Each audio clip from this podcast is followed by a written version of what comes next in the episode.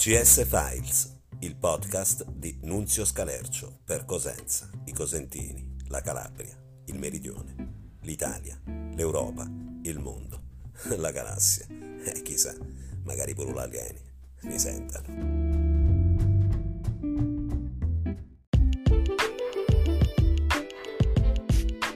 Bentornati amici a CS Files di Nunzio Scalercio, podcast per tutti i cosentini Toki.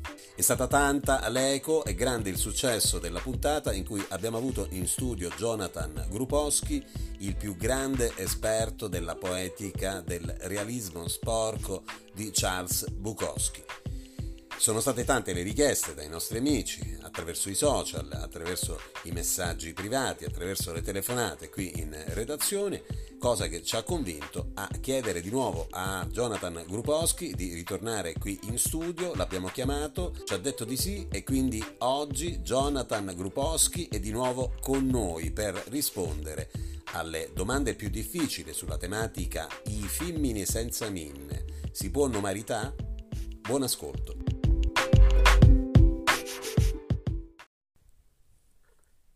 Come promesso, oggi abbiamo in studio Jonathan Grupowski, il più grande luminare, il più grande esperto della poetica del realismo sporco di Charles Bukowski. Grazie professore per essere ancora con noi. Grazie a voi e grazie per avermi invitato. Professore, partiamo subito con una delle domande, sono tante, dei nostri ascoltatori sulla tematica i femmini senza minne si possono maritare con ovviamente ehm, largo margine per domande di natura sessuale legate sempre alla letteratura. Ci scrive Vincenzo con la G da Bosco de Nicola e che dice nei celebri versi del poeta abballati abballati femmini schette e maritate ma sunnaballati puliti ciludicuor vostro zito non nota una contraddizione tra il ballo come mezzo di liberazione sessuale e l'invito a tena iman a posto. Come avrebbe Bukowski risolto questa contraddizione? Prego, professore. Ma sostanzialmente Bukowski avrebbe risolto questa questione immediatamente, non lasciando spazio ad alcun dubbio. È chiaro che il ballo rappresenta, almeno per quanto riguarda la sfera antropologica dell'individuo, una liberazione, uno sfogo, ma anche, come dire, un linguaggio codificato per la chiappa, insomma, per gli aruguaglio, parliamone chiaro bene. Per quanto riguarda i versi del poeta, che ovviamente è alta letteratura, e questo lo riconosciamo, i versi è su una ballata pulito, ce lo dico allo vostro zitto, evidentemente è nascosto un una sorta diciamo di, di, di, paura atavica appunto del tradimento da parte della donna in una società patriarcale dove la donna è vista co- come un focolare domestico come la mamma come una sorta di madonna una, una donna angelicata di, di, di dolce stil noviano memoria, quindi in un certo senso il poeta si riallaccia a una tradizione letteraria eh, che rinasce prima nel Medioevo, mentre andavano cantando questi menescelli della lingua d'oca e della lingua d'oil, così cazzi mandolina, via via, a sbrandomare i cugliuna a tutti i cavalieri del Medioevo, pu, e grazie a un cazzo che la gente si incazzava e si ammazzava a mezza via, va bene, cioè sostanzialmente questo, questo almeno è il pensiero che all'Università di Iena abbiamo maturato dopo anni e anni di studio di questi versi, versi che sono in decasillabi perfetti, quasi alessandrini in un certo senso, vabbè.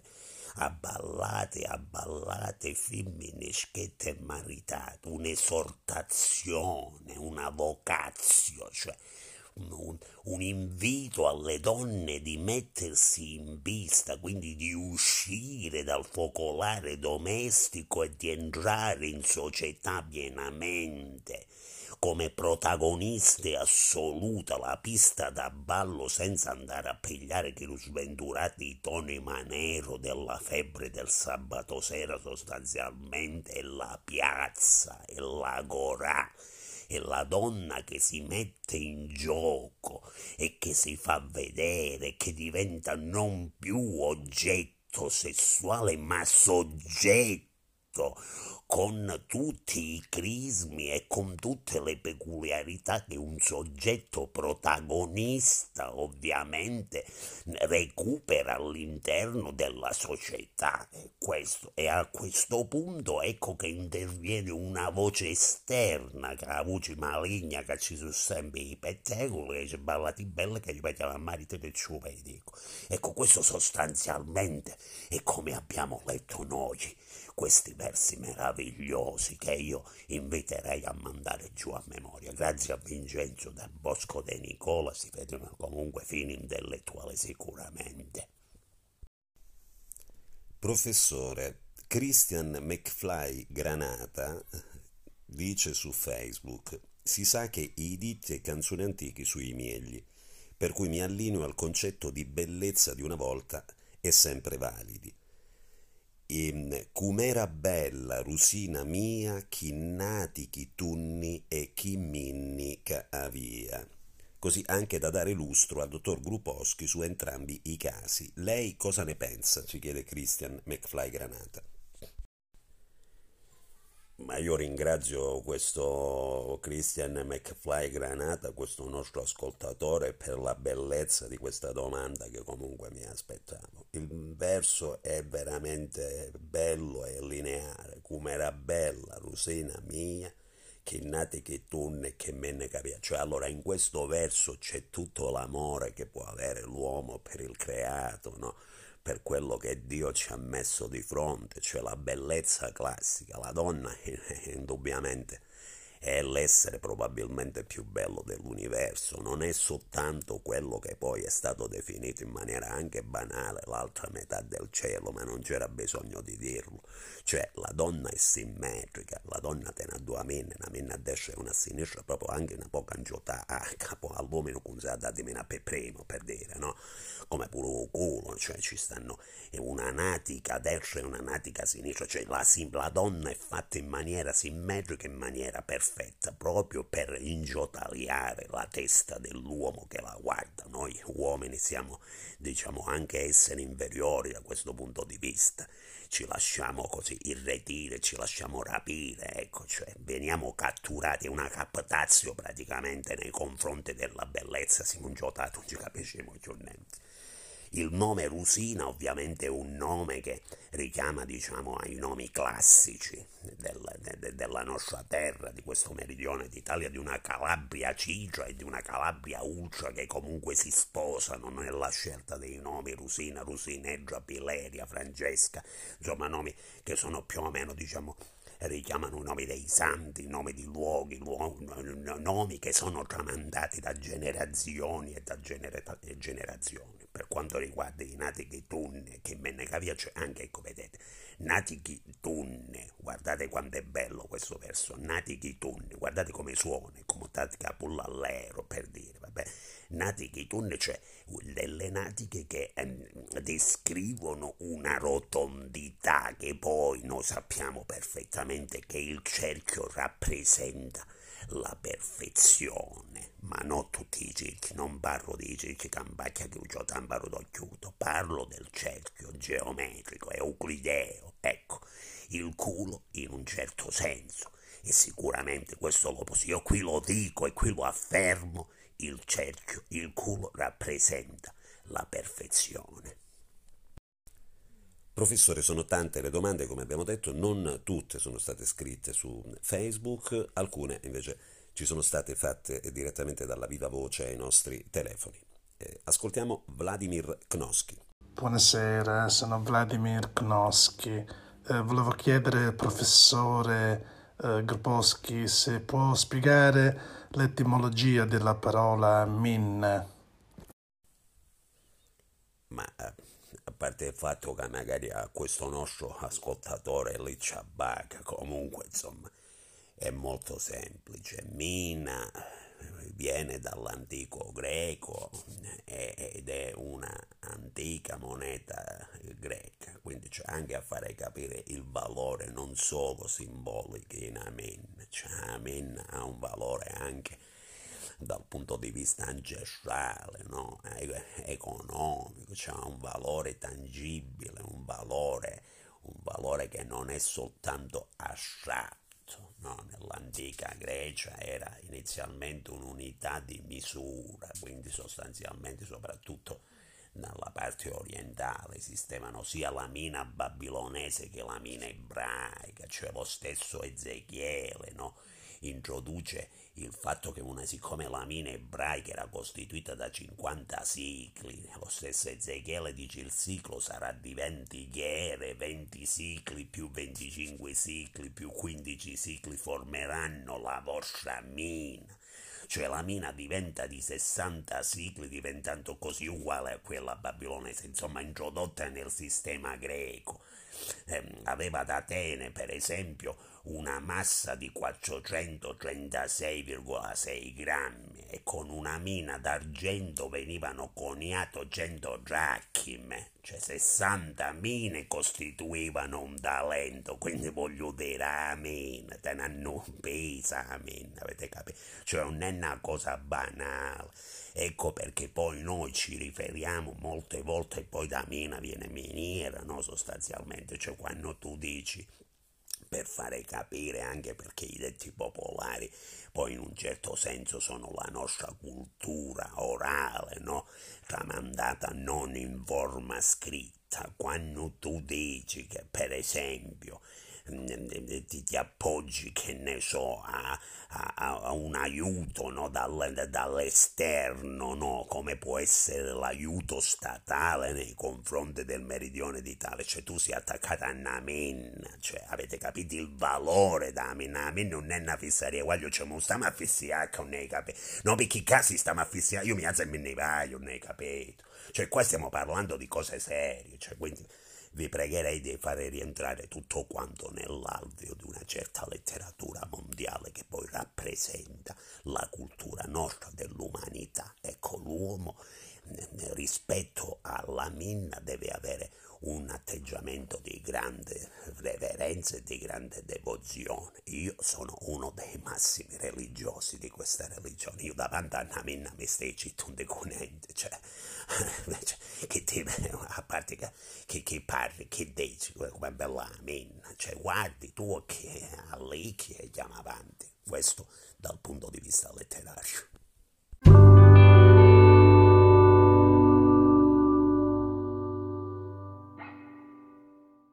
Siamo con il professor Jonathan Grupowski, il massimo esperto della poetica di Charles Bukowski. Professore, leggiamo un po' qualche commento che abbiamo qui su mm, Facebook.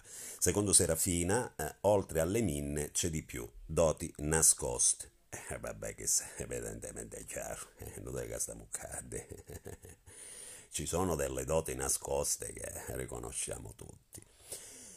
Mm, per quanto riguarda la, il tema principale, che è quello appunto i femmine senza minne si possono maritare, Ernesto dice solo se lo sposo firma il modello del consenso in, informato. Secondo Marco Varani, per me il professore è diventato ormai un VAT. grazie tante a Marco che veramente gli mando un grande saluto affettuoso dal punto di vista cameratesco in un certo senso. Siamo uomini e siamo sempre, come si dice, l'uomo è calciatore in un certo senso e quindi ci sta questa grande complicità fra persone quando riconoscono nell'altro un gemello, un guru, una guida spirituale. Io insomma molto modestamente cioè, mi metto a disposizione delle, de, della gente, de, de, di quei, degli studiosi come me di questa grande materia che poi insomma è la sessualità e soprattutto la sfera femminile, la mia che era, mi piace, scusatemi. Eh, professore, Ada Giordanelli le chiede, voler sapere plus tu sposassi, cioè una, eh, si riferisce a una donna senza min.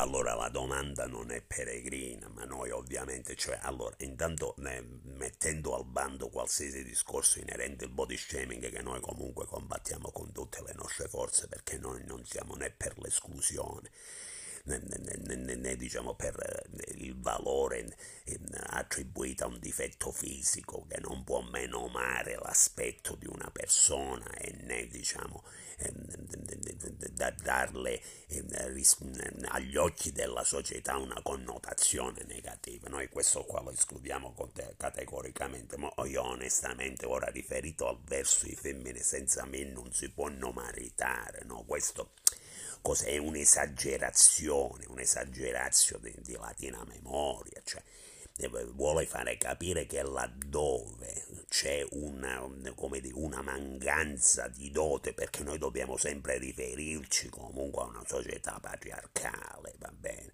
Cioè, laddove manca la dote è chiaro che tu ti sta a corto quando ti sposi, va bene? Cioè, se la femmina non ti porta i cose che la mamma ci ha conservato in anni ed anni, va bene, non ti porta niente, una volta si davano i cammelli e ti sposamo, invece capite, te la pigli maniera, è chiaro che insomma il detto è un'esagerazione, ma ti può far capire tante cose, cioè capite, femmine senza menna, la menna è importante, però vedete come dicevo io tante altre volte e come voglio ripetere, laddove manca una cosa, la natura, cerca di compensare, di bilanciare, solitamente femmina è senza menna, la natura, Dio, un demiurgo, eh, l'iperuranio stesso, scusatemi un po' che Covid gli rende gli affibbiano bello culo, cioè dove manca una minna solitamente la natura, la femmina ci danno bello culo, quindi sostanzialmente poi decidi tu se ti vuoi sposare o meno. Bene, professore, eh, passiamo a un'altra domanda eh, audio da parte di una nostra ascoltatrice. Buonasera esimio professore Gruposchi, sono Rosariella da Contrada Dattili di Rende. Il quesito che le volevo porre è il seguente. I mascoli con il cervello piatto e chi risensi palle si può numarità o basta che ci mindiamo un razzo? Grazie. Ma intanto ringrazio Rosarieggia da Contrada Dattele di Rende, che comunque è anche molto frequentata nei miei giri notturni letterari, insomma mi sono fatto parecchi giri in che parti conosco molto bene la letteratura. A parte ogni diciamo divagazione sul tema, allora per quanto riguarda il, il detto di femmine senza mine, come ho detto, se vogliamo entrare in polemiche quindi associarlo agli uomini senza palle o per quanto riguarda l'encefalogramma piatto facciamolo pure, ma sfuggiremo alla natura stessa e soprattutto al significato precipuo della frase. Cioè qui non si tratta di fare maschi contro femmine, cioè il discorso della mancanza di menne potrebbe essere il discorso della mancanza di culo, di un braccio, di un occhio, cioè di una parte qualsiasi, diciamo, che viene messa, come ho detto precedentemente, sul tavolo nella costruzione di un rapporto. Ecco. E questo è vero pure che l'uomo senza palle, cioè laddove manca l'apparato scrotale che crea, all'interno del quale viene creato il pneuma, no? che è lo sperma per dare la vita allora sostanzialmente se manca, ecco se non c'è questa attribuzione, ecco perché vengono chiamati attributi, è chiaro che l'uomo è chi lo davvero non si può sposare, perché verrebbe a mancare il significato, diciamo, della costruzione, però onestamente nella nostra letteratura mondiale, soprattutto nella vita moderna, una coppia può resistere ed esistere anche laddove non ci sta, diciamo, il, la procreazione, non è quello il fine della coppia. La coppia è un cammino, ma non sarò io certo qui ad entrare in questi termini, se no su podcast diventa romantico e non è quello che voglio, diciamo, che sia, voglio dire. Cioè, vabbè, quando parlami, sa parlami culo e parlami femmine, facciamo domande, facciamo in altra maniera, va bene. Grazie a Rosariella, all'altezza salutami tutta Conrada Dattolo e soprattutto l'autore del meraviglioso verso Mi ci allego nulazzo che poi ha anche scritto diciamo il distico elegiaco DCKU. Continuiamo professore a mm, leggere le domande o i commenti che sono arrivati su Facebook. Secondo Denise Vivacqua, Nivolia vita zitelle si via vie, riferendosi sempre ai femmine senza min, non si può numerità. Secondo Valeggi, per la convivenza vala. Sì, i matrimoni un susanucchio cacustano, dice lei. Elisa Stefania Tropea dice io sono senza minne e senza marito, sarà dunque un caso?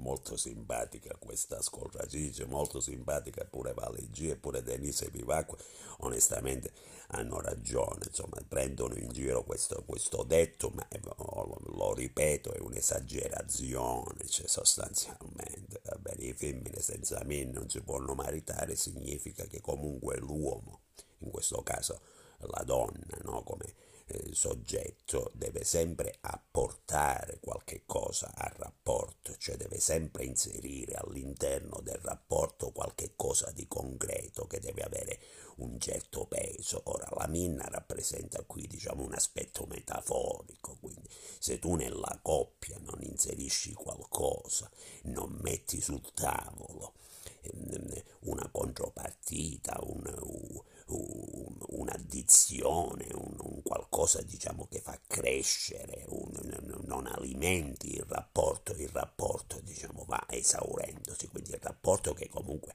eh, significa costruire una, una, casa insieme, costruire qualche cosa insieme e ehm, ha bisogno che ciascuno dei soggetti che, che, compongono la coppia metta diciamo, sul tavolo, aggiunga qualche cosa di suo. In questo caso la femmina viene rappresentata come la femmina senza minne, ma giusto per andare a recuperare dal corpo della donna uno dei, dei, suoi aspetti migliori, che poi sa minna, ma insomma il poeta poteva dire pure la femmina senza culo, eh, non si possono maritare. Cioè io spero che riesco a fare capire questo concetto, non vorrei che si pensano che davvero siamo contro le femmine senza minna. Io conosco certe femmine che hanno un culo meraviglioso, che onestamente o te una minna senza minna, sa, possono pure disegnare, si possono fare pure un tatuaggio, non me ne frega niente, quando hanno un bello culo, ciao, ti saluto, questo.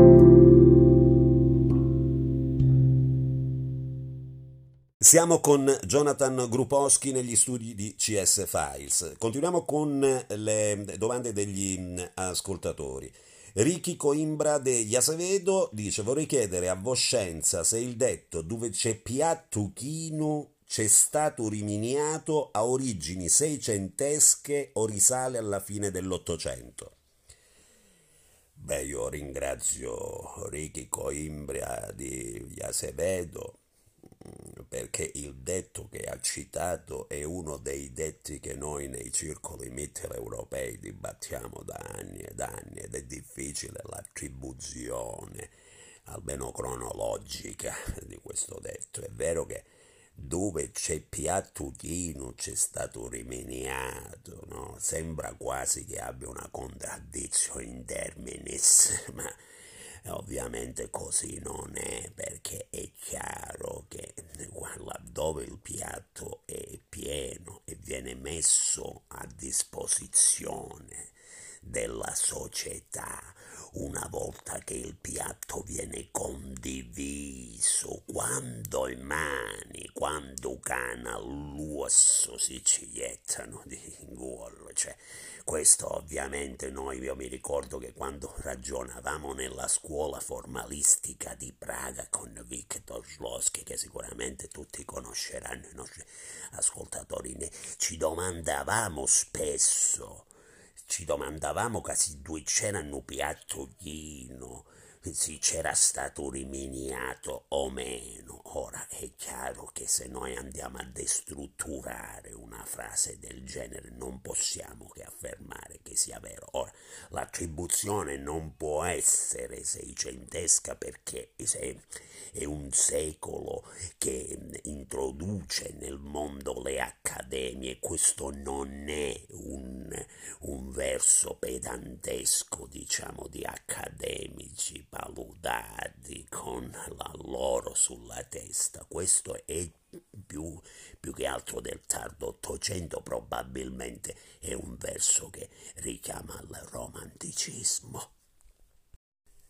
Professore, lei è molto amato e sono tante le attestazioni, sono tante le domande dei nostri ascoltatori che hanno scritto anche sui social, su Facebook. Mm, eh, Michele Fiorillo dice ci sono meno mazioni peggiori, a mio avviso, la mancanza di culo è decisamente più grave. Eh beh, sicuramente, insomma, culo è una cosa molto importante. D'altronde ci sta quel verso bellissimo del famoso poeta ci può cominciare la vita, un significato ci deve pure essere, voglio dire.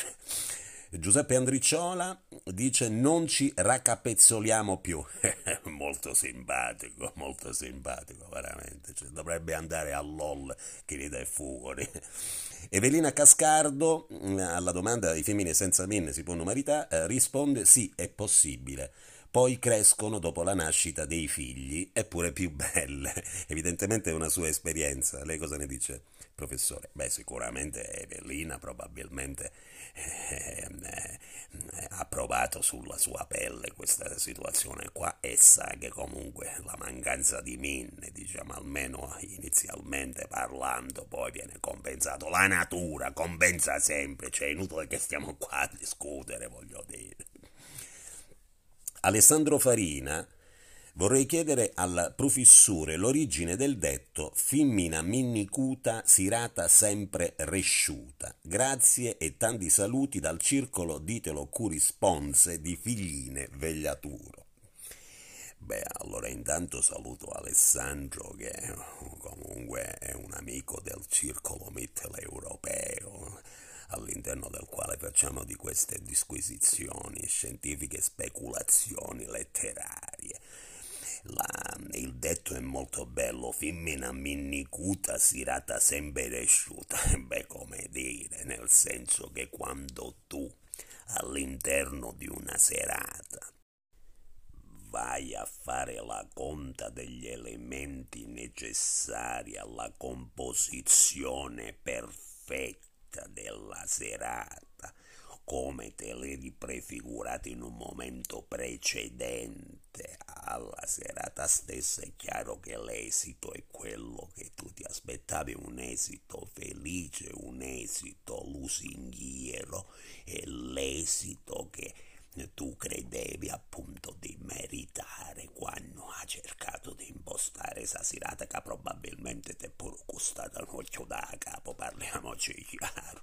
Femmina mennicuta, serata sempre riusciuta, significa che quando tu in questa serata ti sei accompagnato con una donna che aveva tutti gli elementi necessari, eh, compare mia, serata svoltata buona, cioè è chiaro. Questo infatti va in contrapposizione con i femmini senza minne, non, non si possono maritare. Ma questo poi è un altro discorso che andremo a fare più avanti facendo anche dei collegamenti con la filosofia greca, soprattutto quella presocratica, perché ricordatevi che socra è sempre una cosa negativa. Siamo con Jonathan Grupowski, il più grande luminare della poetica di Charles Bukowski. Il professore Lucia Filice scrive su Facebook, almeno vua, quando chiediti escia a una senza minne, lo fate consapevoli. Beh, è chiaro, è normale. Cioè, che, come dice il poeta, chi è causa del suo mal pianga se stesso. E che può fare? Poi Alessandro Iaccino, senza minne ad avì almeno due culi. Beh, senza, questo è anche vero, eh, queste, questo mm, risponde al vero, questa è un, diciamo che non c'è bisogno di delucidazione sicuramente. Poi professore Salvatore Turano dice io vorrei portare all'attenzione dell'illustre professore due proverbi e verificarne per il suo tramite la veridicità. I proverbi sono minna chiatta uncisi arritta e femmine senza minne escia fuori bavatin. Beh, allora io intanto volevo salutare Salvatore perché comunque in questa domanda che ha posto ci sono una serie di verità e non credo che questa sia una sede opportuna per sviscerare in tutta la sua pienezza i significati di questi due proverbi che sono comunque meravigliosi ci sarebbe bisogno di altri episodi, di tante ore per poter disquisire e per dare giustizia a questi versi. Per quanto riguarda Minna Chiatta, un Gisarrit, beh, questo mm, corrisponde probabilmente a vero. Non arritti sicuramente per la Minna Chiatta, però come dicevamo prima, ora non per fare una difesa, diciamo femminile né per entrare in un po' di shaming che noi ovviamente fuggiamo nella maniera più assoluta. Comunque laddove manca una minna c'è sicuramente un bello culo insomma quindi sostanzialmente puto parli di un motivo per quanto riguarda il verso femmine senza minne escia fuori bavatine beh questo io lo combatto nella maniera più assoluta però riconosco che non possiamo mettere all'indice un verso letterario, cioè letteratura, qualcuno l'avrà scritto perché l'avrà esperito in qualche modo, però ricordiamoci che non sempre il poeta ha ragione non è la frase firmata quella che dà valenza e valore alla frase, non è soltanto perché viene tramandata, detta, scritta o stampata che una frase ha valore. Ci sono tante frasi su Facebook che uno si piglia in baccia, ci mente l'autore che ha scritto Proust, ha scritto Aldamerina, ha scritto Chiericimbrella e tutti dicono allora tiene ragione, non è vero, ci sono delle puttanate allucinanti, pure caccerà fermi sutta, quindi insomma femmine senza minne scevore babatin, l'autore se ne assume la sua responsabilità, ma io probabilmente con una bella donna piacevole, intelligente e anche senza minne, io mi ci accompagnerei tranquillamente, io onestamente c'è duramente una femmina che mi ci accompagno tranquillamente.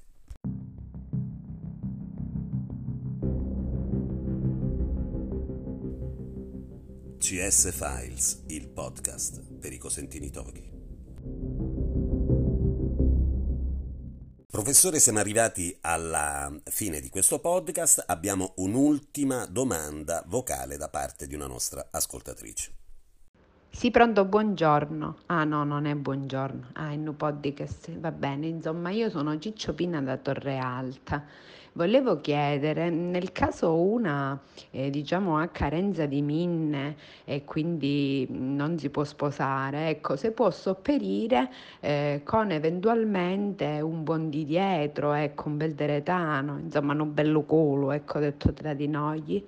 Eh, volevo chiedere questo, vi ringrazio anticipatamente per la risposta, vi seguo sempre, siete bravissimi e siete bellissimi. Una buona giornata a tutti. Bene, allora io intanto ringrazio Ciccio Pena di Torre Alta che la conosco anche molto bene sostanzialmente perché a Torre Alta io mi ci frequento, insomma, la lo sanno perfettamente, io giro parecchi quartieri sempre alla ricerca della mia Cat du Graal dal punto di vista letterario che lo sapete tutto l'argomento principale.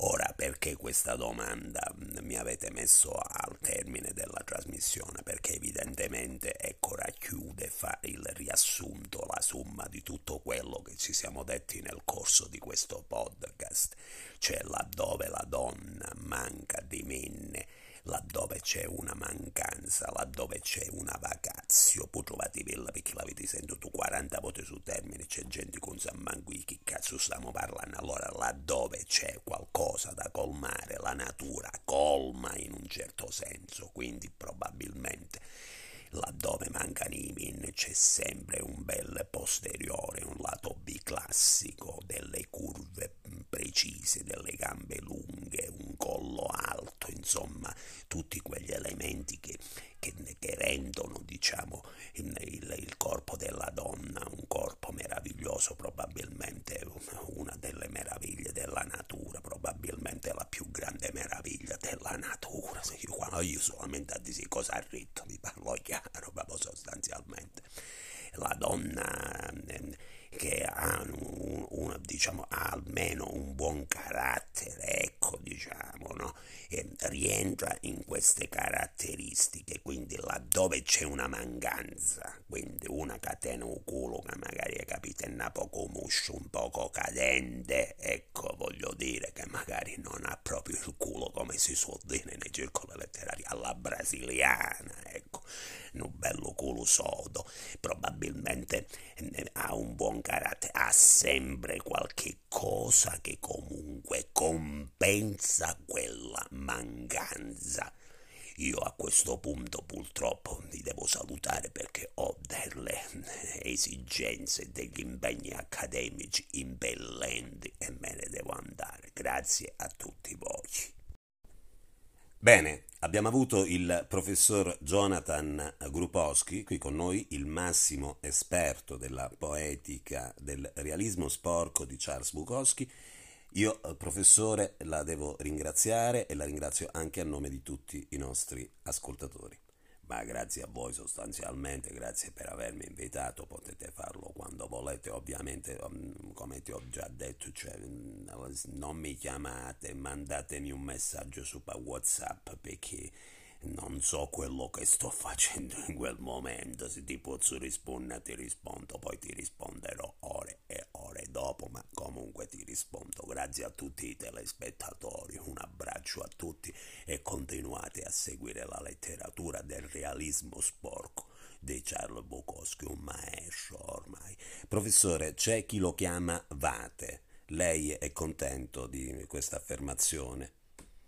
Ma allora, parte diciamo che io, come dire, non, ho, non, non, non ricado a, a, queste cose, a queste adulazioni sostanzialmente. Allora però la parola vate bisogna stare molto, fare molta attenzione nella pronuncia, soprattutto laddove si possano aggiungere delle consonanti che non sono del tutto lusinghiere a cosa allude, professore? Eh no, non vorrei che qualcuno mi ci inzaccannaerra alla fine, perché vate è una cosa, vate e ciù, vate alla sì, mamma. Grazie, professore, e grazie a tutti gli ascoltatori di CS Files.